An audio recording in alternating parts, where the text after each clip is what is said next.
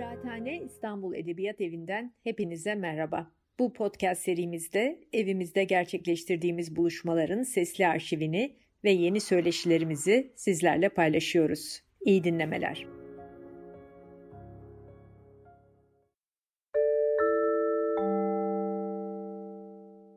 Evet, e, konumuz mutluluk. Biraz komik belki bugünlerde e, mutluluktan bahsetmek. Zamlarla, pandemi, kötü hava, ısınıyor, fiyatlar felaket. Ama e, bakalım nasıl olacak. Hele Baudrillard'ı mutluluk hakkında bir konuşmaya dahil etmek çok garip bir geliş. Bir giriş. Platon ile 18. yüzyıl Osmanlı şairi Şeyh Galip yanına koyarak Müslüman düşüncenin kıta Avrupa felsefenin içindeki akıbetini analize ederek her ikisini de daha iyi anlamak için yapıyorum bunu. Felsefi metinlerin Arapçadan Ortaçağ Latince'ye olan kocaman transferi malum ama Avrupa oryantalizmin Rönesans'tan postmodern zamanlarına kadar ki Arapça, Farsça, Türkçe'den Latince ve sonra Avrupa dillerine çevrilen çevirilerin devam etmesi pek bakılmamış. Geniş bir proje bu. Şimdilik onu e, öne süreceğim bir tezden ziyade bir davet ve burada Baudrillard'ın rolü bir ortaktan ziyade şeytanın avukatıdır. Platon mutluluk gerçekliği bilmektir diye e, söyler. Antik çağ felsefeciler duyularla bilinen ile akıl ile bilinen arasında temel bir ayrım yapmışlar. Gerçeklik akıl ile bilinir. Gerçekliği bilmekle mutsuzluğu sebep olan hatalardan kurtulabiliriz. Duyularla bilinen değişime, çürümeye maruzdur. Dolayısıyla bizi aldatabilir. Akıl, değişimi maruz olmayan doğruları var, varabildiği için hem gerçekliği hem mutluluğu daha iyi bir rehberdir. Böyle düşünmemişler, düşünmüşler. Modern bilim, ampirik olarak tespit edilen maddi dünyaya dikkat çekerek yavaş yavaş 1700'lerdeki Avrupa aydınlanma esnasında özelliğini kazanmaya başlamıştır. Mutluluk aydınlamacı siyasi söylem içinde sık sık geçer ama çok kalmadan mevzu bahis olmaktan çıkmıştır. 1770 6 Amerikan Birleşik Devletler bağımsızlık bildirisinde geçmesi meşhur. Biz şu gerçeklerin açık olduğu görüşündeyiz. Bütün insanlar eşit yaratılmışlardır. Onları yaratan Tanrı kendilerini vazgeçilemez bazı haklar vermiştir. Bu haklar arasında yaşama, özgürlük ve mutluluğu arama hakları yer alır. Buradaki mutluluk ama antik ile ortaçağ felsefecilerin anladığı o mutluluktan olmaktan çıkmıştır. Son yıllarda Vivas van Sony 18. yüzyıl esnasında mutluluğun özelleştiğini göstermiştir. Mutluluk özel, bireysel, görece bir şey olarak anlaşılı gelmiş ve böylece toplumsal anlamını kaybetmiştir. Gerçek olan bir gerçek olan bir kere amperik olmakla artık ebedi değil, istikrarsız, geçici olur. Gerçeklik bir kere özel olmakla artık evrensel değil, bireysel, görecedir. Felsefe içinde mutluluk konusunun hep iki kanadı olmuştur. Biri mutluluğun insanın içinden geldiğini söyler. İnsanın iç hayatının gelişmesi ile gerçekliği bilerek mutlu olur. Diğeri mutluluğu dışarıdan geldiğini söyler. Dünyada baş, başarılılar elde etmekle, aile kurmak, servet yapmakla mutlu olunur der. Bu iki kanıt ile yakından ilişkili bir ikilik daha var. Bir, mutluluğu biz hayat tarzı olarak görür. Bir, bir hayat tarzı olarak görür. Diğeri ise mutluluğu geçici bir duygu olarak anlar. Platon, mutluluk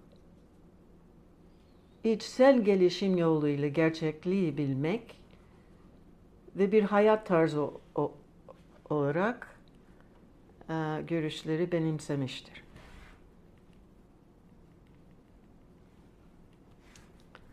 Platonculuğu başka düşünce akımlardan ayıran en bariz özelliği, gerçekliğin sırf şeyler içinde değil, kendisiyle var olduğu, kendinde var olduğu ve akıl ile bilinir diye emin olması. Nietzsche'nin Platon'a saldırması meşhur. Akıl ile bilinen bir idea alemi varsayıp, duyularla bilineni kusurlu bir kopyası olarak aşağılamıştır diye. Nietzsche'ye göre Hristiyanlık da halk için Platonculuğudur. İkisi de hayattan nefret eden felsefelerdir Nietzsche'ye göre. Ama hem Hristiyanlık hem Müslümanlık Platon'a atfeden iki dünya şemasından ayrılıp üçüncü bir alemi, aklın varamadığı bir ilahi alemi ekler. Luc Bresson'un yazdığı gibi Platon'dan önceki Yunan dininin en bariz özelliği insanla tanrıçalar arasındaki ayrımı. Yani ölümlü ile ölümsüzler arasındaki fark. Halbuki Platon birinden diğerine geçilir demiş. Ölümlü bilmekle ölümsüze asimile ed- edebildiğini demiştir. Platon akıl ile bilinen aidos kavramını nasıl oluyor ki her şeyi aralıksız değişim içinde olan bir dünya insanların onu bilmesi, etkilemesi, hakkında konuşabilmesi kadar kalıcılığı, sabitliği arz ettiğini açıklamak için öne sür, sürmüş. Mesela karşımda eşek kadar musti var. Ha? Şimdi bu musti bir zamanlar şu kadarcık idi. Ondan sonra böyle bir musti olmuş. Ama hepsi musti. Yani gözle bakarsam ayrı ayrı ayrı kişiler. Halbuki aklıyla bakarsam anlıyorum ki hepsi mustiymiş. Yani bir musti, musti aydosu varmış. Bir form varmış. Kalıcı olan Allah muhafaza öldükten sonra bile, vefat ettikten sonra bile akıllarda kalacak olan bir musti var. İşte aydos kavramı bu. Ee, onsuz yapamıyoruz e, der Platon. Brisson devam eder. Eğer platonik idea kavramı bir şeyin hem değişir hem değişmez olduğunun probleminin çözümüne katkıda bulunacaksa, aklı ile bilinen ile duyulan arasındaki ayrımı hiçbir zaman kesin olamaz. Mutlaka birinden diğerine geçit olması şart. Geçebilmek imkanı olması şart. Bu e, assimilation to the divine dedikleri. Duyulur şeyler akledilen idalardan pay alıyor ise öyle diyor Platon pay alıyor. İkisi birbiriyle bağlı olması şart. Bu bağlılığındandır ki bir şeyin nihai gerçekliği kendinde ne olduğu bilinilebilir ondandır. Tek tanrıcılık da ama idea alemi rütbesinden indirilir ki ötesinde üçüncü ilahi alemi olsun. Bilinmez, aklıyla bilinmez bir üçüncü alem oluyor. İki alem şemasından üç alem şemasına tek tanrıcılıkla geçtik. Bugün Türkçesiyle Platon'un eidos terimini idea olarak çeviririz. Ama 8. 10. yüzyıllar arasındaki Yunanca'dan Arapçaya Bağdat çeviri hareketi esnasında eidos suret olarak çevrildi. Bugün hala maddi bir şeyin maddi olmayan içeriğinin adıdır suret. Bunu açıl, açıklamak için bir belgenin aslı ile kopyasının arasındaki ilişkiyi düşünebiliriz. Baudrillard'a göre asıl ile kopya ayrımı bilim ile sermaye işbirliği yoluyla teknik olanaklarıyla yeniden üretebilmesinde kaybolmuştur. Ayırt edemiyoruz artık. Fotokopi makinesinin icadından önce ama bir belgenin resmi olarak geçerli kopyasını almak için notere gittiğimizde belgenin içeriği yeni bir kağıt üzerinde tekrar yazılırdı. Ya el ile ya daktilo ile. Bu süreçte transfer olan asıl belge değil de maddi olmayan içeriği süreti. Yani bir kağıttan öbür kağıta transfer olan şey kağıt değil de içeriği ki maddi değildir bu içerik. Anlamı.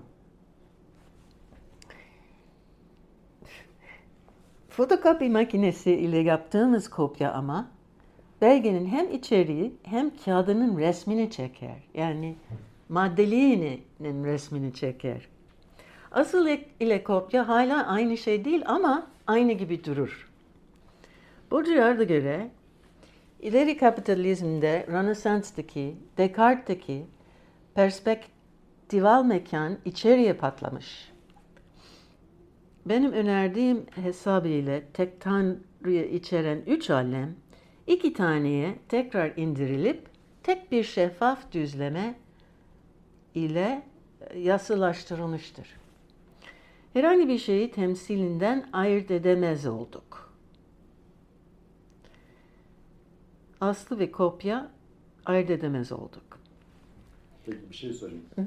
Şimdi dijitalde bu sefer asıl da yok. Hepsi asıl ya da hepsi kopya. Evet, evet, evet. Hı hı. evet. Yani o bambaşka o zaman bir şey. Ama Baudrillard tuhaf bir şekilde hep bir Le Real'dan bahseder. Hep bir Le Real'dan bahseder. Yani, e, e, katlettik ama demek ki bir şey varmış ki kat, katlettik. Ha? Platon'un mutluluğu, mutluluğu gerçekliği bilmekle varıldığına inandığı kesin olsa da bir kavram olarak gerçeklikten değil, iyilikle güzellikten bahsederdi. Yani gerçeklik e, sözü kullanmıyor. İyi, iyi olan ya da güzel olandan bahsederdi. Nihai e, gerçeklik, hakikat bu. İyilikle güzellik için Platon içerisini bir şey, bir tek şey olarak barındıran tokalon terimi kullanırdı. Bir tek terim kullanıyor, kullanırdı. Tokalon, Türkçe'de güzellik sözcüğü gibi aynı zamanda hem etik hem estetik hem pratik şey için kullanılan bir kavramdır. Hem iyidir hem güzeldir.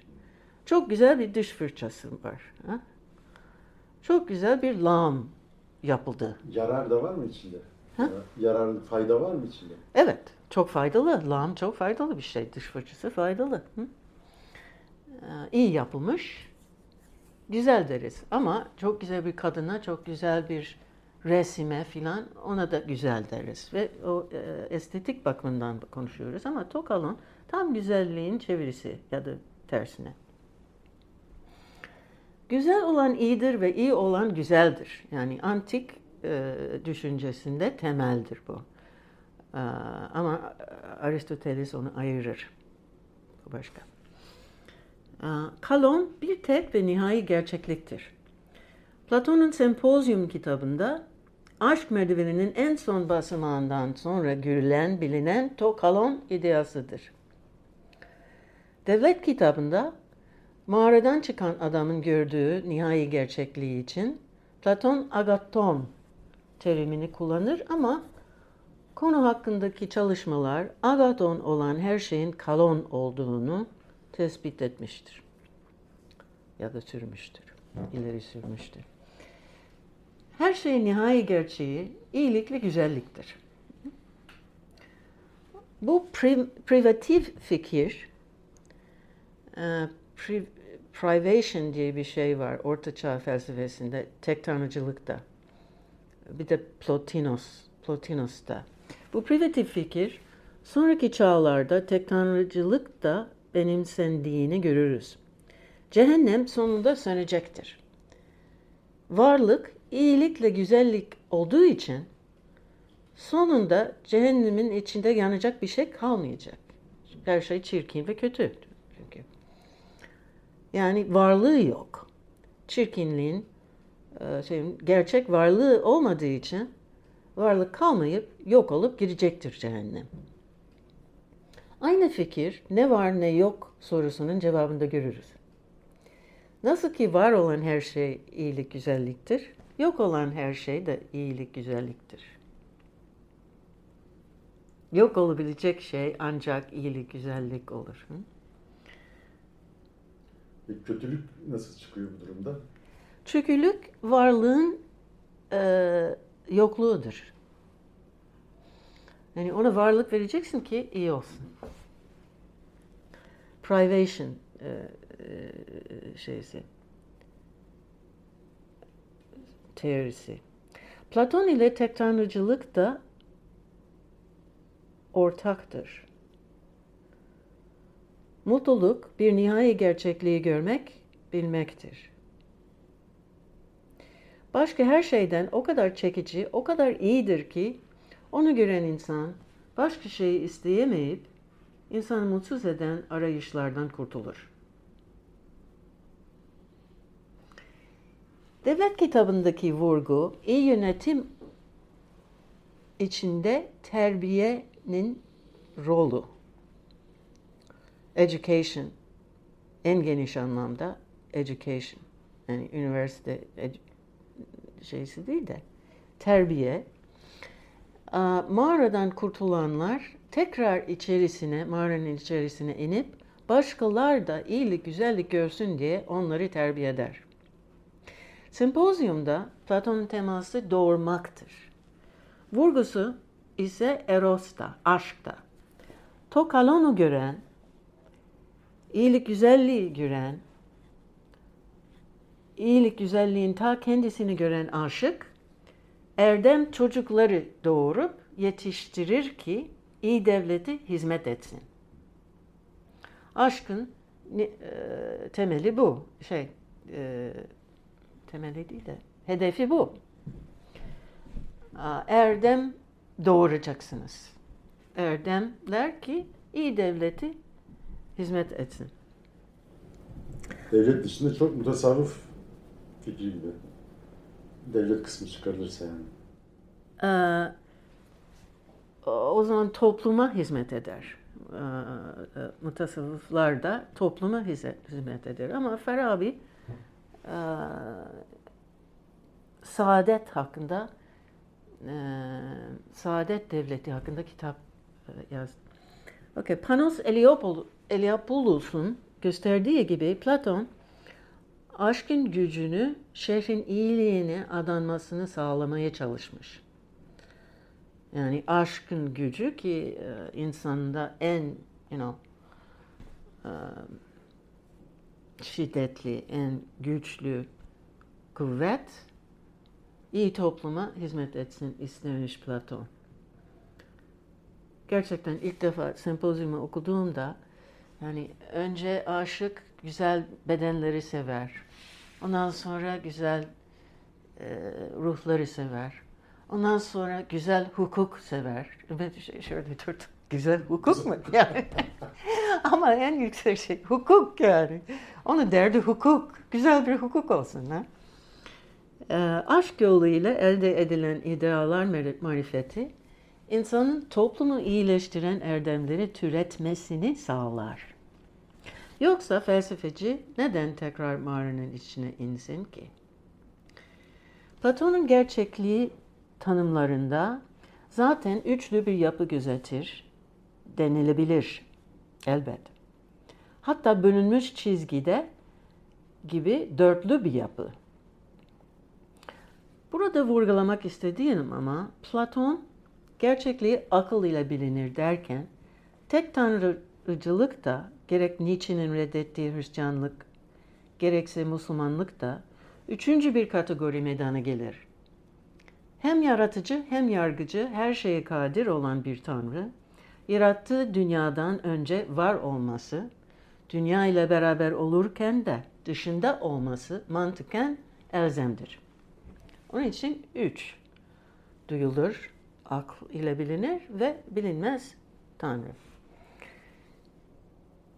Tanrı'nın gerçekliğin alemleri üç tanedir. evet dediğim gibi. Hem Hristiyanlıkta hem, hem Hristiyanlık hem Müslümanlık aşkın bilimdeki çok önemli rolünü vurgulamıştır. Ama Hristiyanlık da üçüncü aleme ancak ve ancak Hazreti İsa ile varılırken Müslüman düşüncesinde tek Tanrı el haktır, gerçek olandır. Göreceğimiz gibi Şeyh Galip'in Hüsnü Aşk eserinde Hakka imgeleme ile varılır. Müslüman Platonculuğu ayıran Müslüman Platonculuktan ayıran işte bu. Gerçek olan sırf şeyler de değil kendisinde var olur ve imgeleme ile bilinir. Osmanlı şair Galip en çok alegorik mesnevisi Hüsnü Aşk ile meşhur. Modern Türk şairlerin arasında bilhassa Cemal Süreyya'nın en sevdiği Osmanlı kitaptır. Herhalde özgün imgeleriyle konuşma diline yakın sözcük seçimlerinden ötürü. Gerçekliği bilmek de şiirin rolünü öne sürmek, Galip'in ilklerinden biri olabilir. Ama aklın bir yetisi olarak imgeleme anlayışı İbn Sina'dandır, dan beridir. Hristiyanlık da Tanrı'ya Hazreti İsa'nın bedenine girmesi aracılığıyla tanı, tanınırken, Müslüman yazarlar imgeleme yetisinin aracılığıyla aklın gerçekliğin düzlemlerini birbirlerine bağlayabilmesini vurgularlar. Bunu varlık dereceleri denen şemasında görürüz. İbni Arabi ile Mevlana'nın eserlerinden 13. yüzyıla kadar geniş bir kitle için temel bir varsayım olduğunu anlarız. Maddi olan nasut alemi, melekut de denen imgeler dünyası olan hayal alemi ve ilahi lahut alemi. Bu üç alem yazarlar tarafından çoğaltılır ama hep maddi ile ilahi arasındaki bölgeyi farklılaştırarak üzere. Her şey ilahi aleminde meydana gelip hayal aleminde akledilir, suret alır ve en son nasut aleminde cisimlenir. Cisim alır. Galibin kahramanı aşk, bu alemleri geri katlayıp gerçek olanı bulur. Hüsnü Aşk, mutluluğun ilk kanadı hakkında bir kitap. İnsanın içinden içsel olgunlaşma yoluyla gerçekliği bilmekle varılan mutluluk hakkında. Düşünce tarihinde bağlar çoğu zaman filolojik yöntemlerle izleni, izlenilebilen metinler arasında ilişkilerle değil, anonimce yürüyen derin yapılarla kurulur, hars yoluyla. Galibinde Platoncu temaları böyle derin yapılar olarak aldığı eserlerinden aşikar. Yani Platon'u okumamış.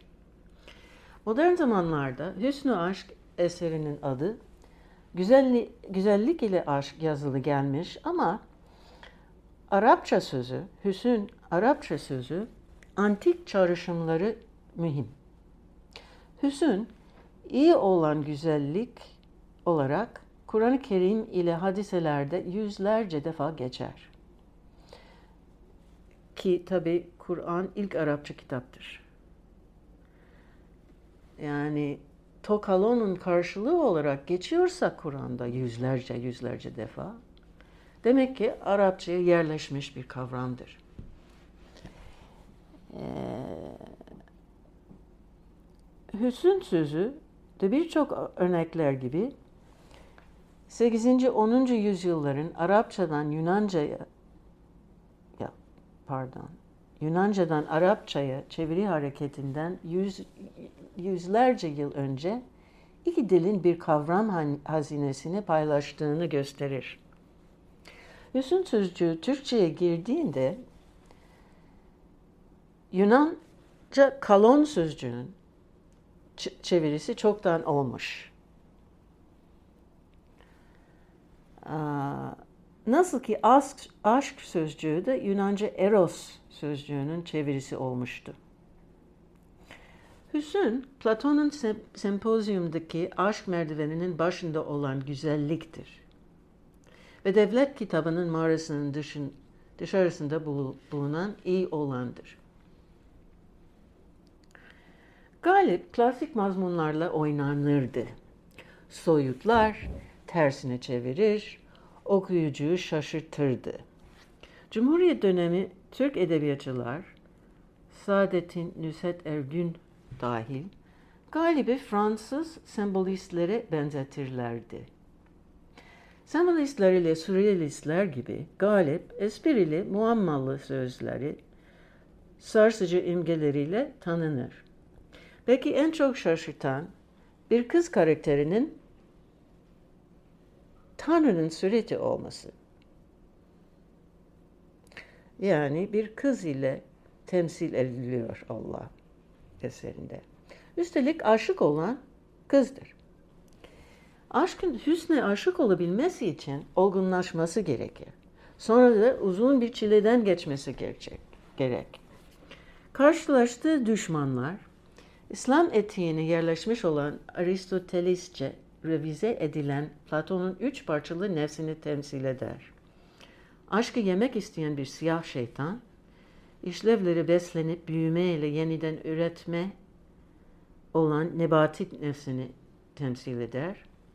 Aşkı cinsel bakımdan baştan çıkarmaya çalışan, reddedilince de onu çağırmaya gelen cadı, işlevleri hırs ile hareket olan hayvani nefsinin şehvetini temsil eder. Aşkı bir suretler karesine hapseden Çin prensesi ise işlevleri dil ile düşünce olan ama henüz yanılsamalardan kurtulamamış aklın imgeleme yetisini. Suret sözcüğünün Yunanca aidos'un çevirisi olduğunu gördük. Aidos da akıl ile bilinir. Platon için akıl nefsin hem nebati hem hayvani parçalarını idare etmesi gerekir. Ama Galip'in tek tanrıcılık genel geleneğinde akıl insanı aldatabilir. Suretler Kalesi, Çin prensesin yaptığı iki boyutlu resimlerle dolu. Gerçek değil yani. Prensesin kendisi de tıpkı Hüsn'e benzer ve mantıken Hüsn olmalıdır. Halbuki aşkın arzu ile çıldırmış imgeleme yetisidir Çin, Çin prensesi. Kahramanının aklını temsil eder. Aşk, üç parçalı nefsin her bir parçasını hükmedebilmesi gerekir. İştah ile şehvetten sonra aklının arındırılması gerek. Aşk türetler karesine yakar ve sonunda hüsne varır. Aşkın başarısı en büyük mutluluktur. Ama bir şey daha var. Meğerse aşk aynı hüsn imiş. Hikayenin başında Hayret diye bir karakter iki sevgiliyi ayırır. İlk etapta Hayret kafa karıştırıcıdır ama sonunda aşkı gerçek olanı götürür. Gerçek olanı akıl ile değil hayret ile varılır. Hikayenin son saçıları şöyle. Filvaki alıp uşağı hayret, açıldı süradı katı vuslat. Buldu bu mahalde kıssa payan, bundan ötesi değil numayan. Sad şükr ola hayyi la yemuta, kim erdi söz alemi sukuta. Sözler, logos, her türlü temsil bitmiştir. Çünkü kendinde gerçek olan el hak temsili giremez. Ancak akledilen suretlerle, göstergelerle ima edilir. Dünya ile içindeki her şey Allah'ın göstergeleridir ama gösterilen akıl ile, logos ile bilinmez. İmge, imge, gösterge derken Fransız felsefeci Jean Baudrillard'a yaklaşmaya başladık. Galip gibi esprili, muammalı söylemiyle bilinir Baudrillard. Simulacrum gerçektir demesi meşhur. 1989'da çıkmış olan Simulacrum ile Simülasyon kitabından bu. Gerçek olanın çölü demesi gibi.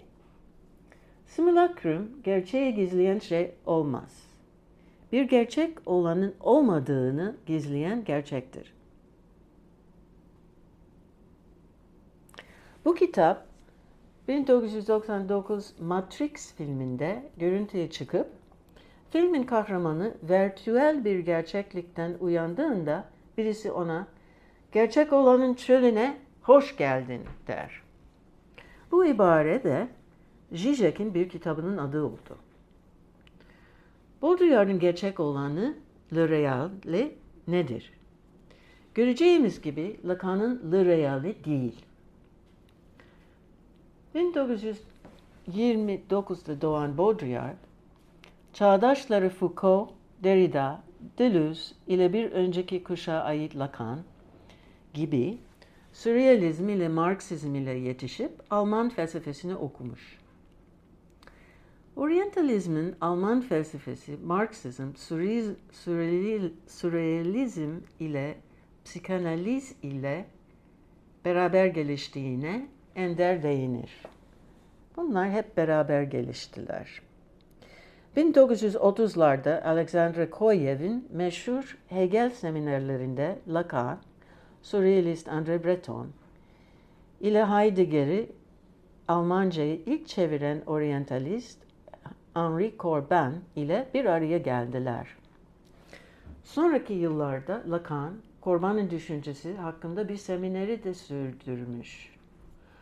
Koyev de kendisi oryantalistti. Sanskrit, Sanskritçe, Tibetçe ile Çince öğrenip doktora tezini Rus dini felsefeci Solovyev hakkında yazmış. Tez danışmanı da hem psikiyatrist hem Budizm meraklısı Karl Jaspers. Aydınlamacı bilimin gelişmesiyle dinin göreceleşmesi, tek tanrıcılığın üç alem şemasını tekrar ikiye ve sonunda bire indirdi. Kant, fenomen ile nümen arasında ayrım yaptı. Yapıp geride gerçek olarak görünür olan kaldı. Aparant. Baudrillard'a göre ileri kapitalizm çağında görünür olan da yok olur. Muslim'in dediği gibi. Teknik sonra dijital olanaklar ile yeniden üretimin arkasında kaybolur. Görünür. Asl. Kopya ile aslı ayırt edilemez olur. Matrix filmi yapanlar anlamamış. Sosyal gösterge sistemlerdeki temsiller herhangi bir şeyi temsil etmiyor. Bunlar içinde yaşadığımız hiperrealiteyi teşkil eder. Simülasyon, simül, simülasyon, simülasyon, üretim ile sosyal sınıfların çatış, çatışmasının yerine geçer. Sebep-sonuç ilişkilerin izlenemez, doğrusal olamayan bir dünyayı yaratır. Ekonomi, siyaset, arz, cinsellik hepsi birbirlerinin içlerini patlar. Ve sonunda bize simülakrumun gerçek olduğu şeffaf bir çıkarma alemi kalır. Baudrillard'ın şeffaf bir baştan çıkarma alemi kalır. Baudrillard'ın Nietzsche tarafından bildirilen Tanrı'nın katli ne benzettiği kusursuz cinayet, gerçek olanın katli bu. Marx, Hegel'in idealar diyalektiğini tersine çevirip, tarih içinde değişimin üretim ile takasın madde ilişkilerinden olduğunu söyledi Baudrillard da Marx'ı eleştirip doğal bir kullanım değeri diye bir şey yoktur dedi. Kullanım değeri takas değerinin yapısal efektidir. Sonra aynı mantığı semiyolojiye uyguladı. Gösterilen de gösterilenin yapısal efektidir. Baudrillard gençliğinin süre, sürrealizmine dönüp dünyayı anlamak için fatal ölümcül stratejileri önerdi. Realite prensibi bağlanmadan dedi. Delikanlıyken Baudrillard'ın devam ettiği lisesinde bir hoca kendisini Alfred Jarry'nin eserleriyle tanıştırdı. Jarry, patafizik diye bir hayali çözümler bilimi meydana getirmiştir. Patafizik bilimi, sürrealist pratiği olacak sürpriz, tersini çevirme, halüsinasyon, küfür, müstecenlik, şok ile rezaletin hüküm sürdüğü bu evrene ek olan bir evreni açıklar. 1924'te André Breton, ışık bugün bize oryanttan gelir diye Batı rasyonalizmin ölümünü ilan etmiş. Bunu sadece Breton'un provokasyonlarından birini sayıp geçebilsek de modern oryantalizmin kocaman çalışmalarının sadece Almanya, Fransa, Birleşik Kraliyet'inde değil bütün Avrupa ile Amerikan Birleşik Devletleri'nde aydınlanmadan itibaren sürdürüldüğünü hatırlamakta fayda var. Ve oryantalistlerden ve oryantalistlerin çevirdikleri 15 bin yıllık Müslüman eserlerinde Fransızcaya Le Real olarak çevrilen gerçek olan El Hak'tır. Galip'in tersine çevirmeleri, muammalı ibareleri ile şaşırtan imgeleri ancak Hint uslubunun ustası olarak değil, metafizik hakikati ifade etmek için kullandığını gördük. Nefsi, kendiliği kötüleyen, çoğu defada insanı şaşırtan melamet pratiği Galip'in eserinde belli. belli. Melameti anlatabilmek için kullanılmayan yollardan biri de yorumu gerektiren bir şey olduğunu söylemek. Osmanlı'da kalender dervişlerin birçok garip pratikleri vardı. Her şeyi tersine yapmak gibi. Namazları tersine kılmakla kalmıyor. Geriye yürür, geriye konuşurlardı. Surrealist absürditenin böyle derviş pratiklerine benzemesi Fransa'da bu pratiklerin yoğun bir şekilde tetkik tetkik edilen bir devre rastlar. Örnek olarak meşhur Louis Massignon'un 1922'de bitirdiği El Hak Benim diyen Halac Mansur hakkında dört ciltlik doktora tezini sayabiliriz. Kalender pratikleri arasında daha da rezaleti, kerli ferli giyinmiş bir adamın kıyafeti cinsel organını en açık şekilde dışarıya bırakmasıdır. Böyle davranış yorum gerektirir. Adam niye penis böyle gösteriyor herkese? Adamın aklı başında ise davranışın arkasında bir anlam olması şart. Ve böylece görünür gerçeğinden öte başka bir gerçeğin olmasını söyler. Belki Baudrillard'ın fatal stratejileri de öyle. Las Vegas'ta bir gazinoda felsefe semineri veren bir felsefecidir Baudrillard. Hele Elvis Presley'i hatırlatan altın lame kumaşlı bir takım elbiseye girerek. Melanie Dervişler gibi Baudrillard'da bir hayret verici ibare ile davranış pratiğini geliştirip öte bir yerde olan gerçekliği ve mutluluğu işaret etmiştir. Tamam, teşekkürler.